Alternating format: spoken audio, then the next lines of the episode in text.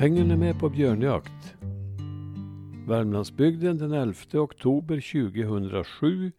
Rubrik Möten med björn i artonhundratalets Nordvärmland. Det är aktuellt med björnar i norra Värmland. Från några byar berättas om hur de har dykt upp intill bebyggelsen på sista tiden. I Kärrbackstrand var det under sommaren en uppmärksammad utställning i Folkets hus med björnar som tema och där tre nordvärmländska björnskyttar deltog. Björnar väcker alltid intresse och historierna om dem är många.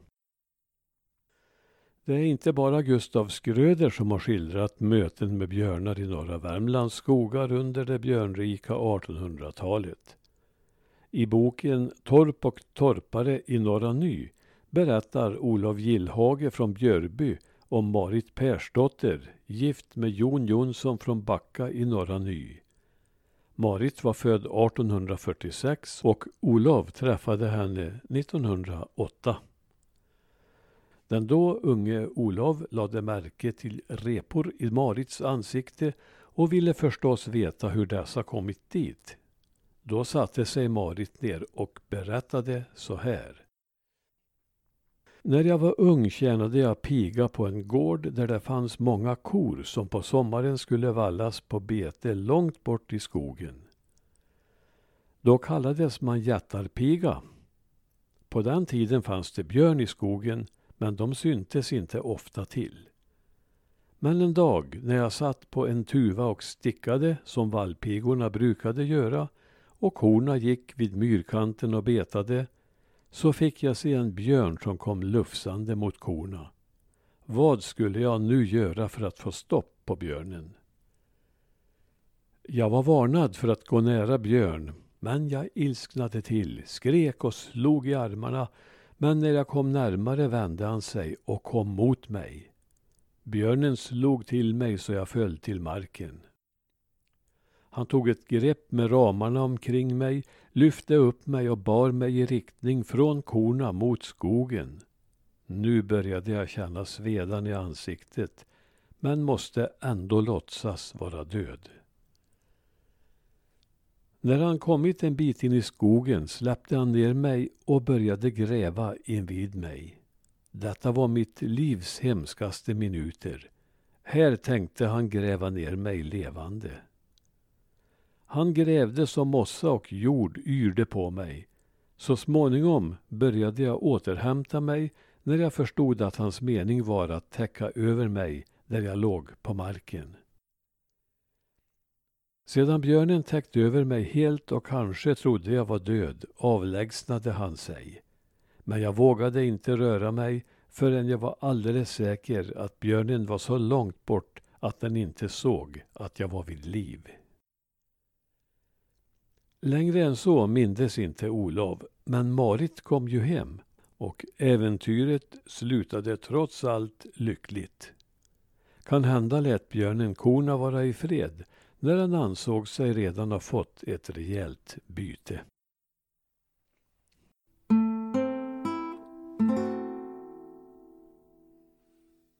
Alf Nordbäck var kyrkoherde i Dalby och en tid ordförande i Dalby Hembygdsförening. Han skrev ner några jakthistorier för Hembygdsföreningens räkning år nittonhundratrettiofyra. Här följer ett utdrag. Ett besök hos häradsdomare Per Johan Amundsson i Olagården, alltså i Likenäs, har lämnat till resultat nedtecknandet av ett par livfullt skildrade björnjakter. En vinterdag under något av åren på artonhundrasextiotalet körde ett par slädar fram för trappan till Olagården. Ur slädarna steg pastor Rolander, sedermera kyrkoherde i södra Finnskoga, bröderna Malmström på Likenå och någon mer. Halvarshocko, en sannskyldig nimrod som mest höll till i skog och mark, hade på hösten ringat en björn i östra Hemberget, cirka tre kilometer från Likenäs gård. Nu ville de ha Ola Amund med, ty de var väl få. Det hjälpte inte att han bedyrade att han aldrig skjutit en sparv en gång. Han fick gå till Teppa för att låna lämpligt muskedunder. Där var karlarna borta, men Tranbritta rådde honom vid valet, och försedd med en av de vanliga mynningsladdarna följde han så med till skogs. Han hade bara ett skott och medförde icke ens en extra knallhatt. Vid Likenäs sattes hästarna kvar på isen. Amund förbehöll sig att få passet närmast hästarna, kanske med den baktanken att det var bättre att fly än illa fäkta. Hur det var så hade björnen blivit skrämd och kom på sin odyssé rätt emot Amund. En gran hade blåst omkull och björnen ämnade just klättra över den då Amund lät skottet gå. I tro att han hade bommat kastade han sig ögonblicket efter om och skidade iväg i vild flykt ned mot slädarna. Då bröderna Malmström strax därefter anlände till valplatsen fann de björnen död. Skottet hade gått in under hakan. Den björnen var en så kallad myrtass, det vill säga ett mindre exemplar, men med hänsyn till skyttens fullständiga ovana och andra omständigheter är den jakten ändå ett evenemang som bör räddas från glömskan.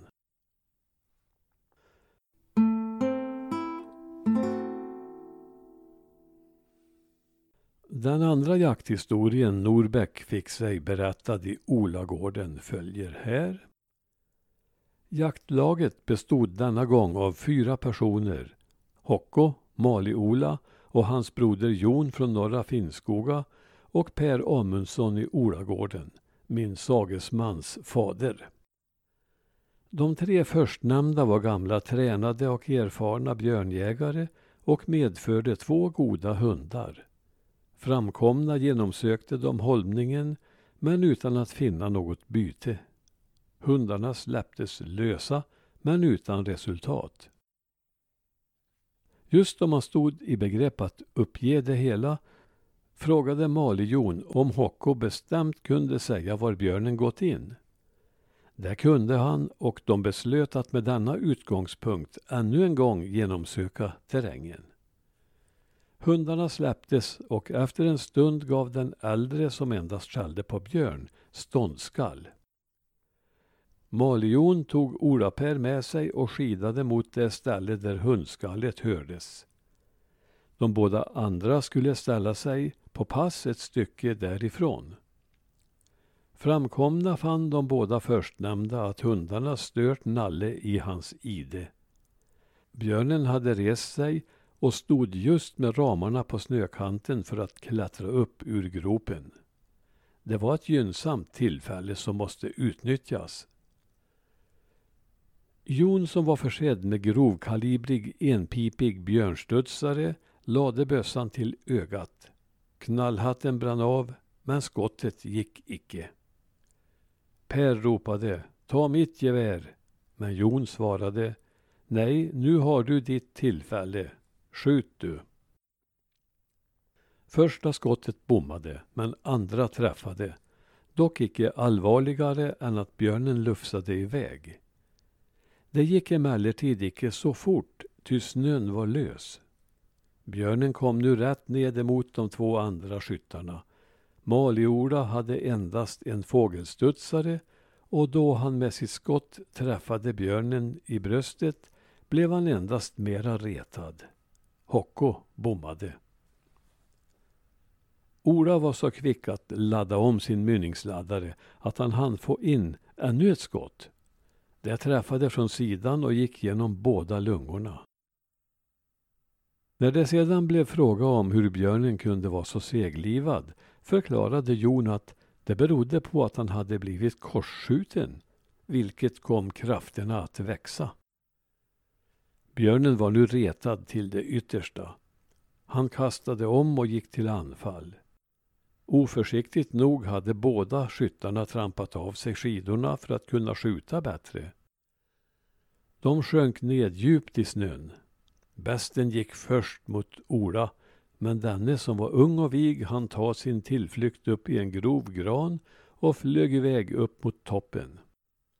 Björnen reste sig mot trädet för att följa efter, men krafterna hade avtagit så att han icke orkade fullfölja sin avsikt. Han kastade sig då över den gamle Hocko, som föll omkull under björnen i snön och tillfogade honom ett kraftigt bett i vänstra axeln och ett annat i högra låret, vilka hade till följd djupa, svåra sår. Blodet från björnen flödade också över honom så att gubben formligen badade i blod. Han låg på magen och höll på att kvävas, men Ola skrek åt honom att han icke fick röra sig. Den gamla hunden låg rak efter björnens rygg och bet i ryggen och nacken så att hårthästarna yrde. Den yngre hunden hade satt sig fast i björnens bakdel. För att komma undan dem gav sig björnen, som lyssnat på Hocko och trott att han var död, iväg inåt ett tätt björksnår förföljd av hundarna. I samma ögonblick kom Jon och Per, vilka under tiden laddat om, fram till platsen för kalabaliken. Här måtte stå illa till, utropade de vid åsynen av den blodiga gestalten i snön. När Ola i detsamma kom fnasande ned från granen fruktade de att det var björnen. De hjälpte upp den stackars Hocko och med stor svårighet letade de rätt på hans bössa. Först måste de göra upp eld för att torka både gubben och gevären. Sedan laddade de omsorgsfullt om och provsköt för säkerhets skull. När Jons grova kula klippte av en grantopp vände han sig till Hocko och sa: "Om det skottet träffat björnen så hade han icke bitit dig." De gjorde upp en ny anfallsplan. Jon tog ledningen och sade: "Skjut på mitt kommando, en efter en, och sedan går vi löst på honom med yxorna."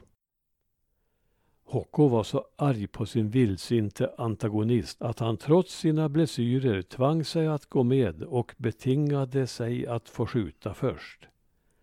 När de hann upp björnen bommade han emellertid, om av ilska eller utmattning må vara osagt.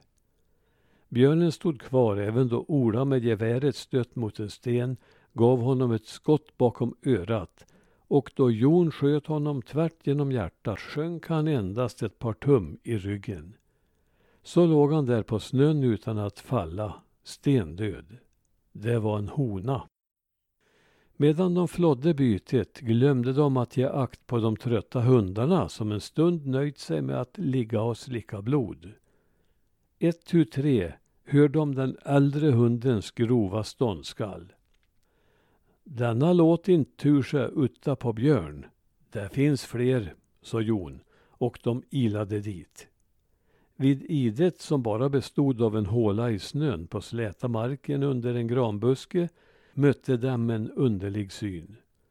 Hunden satt på snökanten och skällde, men så hoppade han ner i gropen där det låg ett par nästan nyfödda björnungar, stora ungefär som kattor, och slickade dem. Denna manöver upprepade hunden gång på gång medan de stod och såg på. Hunden måtte ha vetat att ungarna fanns där och därför gått tillbaka. Björnungarna medfördes och vårdades under vintern med största omsorg i ladugården vid Olagården och såg ut att trivas och utvecklas väl. När Hocko hade legat till sängs i sex veckor var han till pingst så pass kry att han kunde komma över till Olagården för att titta på björnarna som nu var stora som hundvalpar. Emellertid hade han firat uppstigningen från sjukbädden med en liten fest. Han tog upp en av ungarna och ruskade den och sa: "Nu borde jag allt låta dig få umgälla vad din mor gjorde med mig." Om det var den omilda behandlingen eller annan orsak vet man inte, men en av ungarna dog strax därefter. Den andra var sannolikt den som inköptes av hovjägmästare Falk vid Uddeholm, om vars björn det sades att den var så klok att den kunde ro en eka över Rådasjön för att hämta slotterfolket från andra sidan.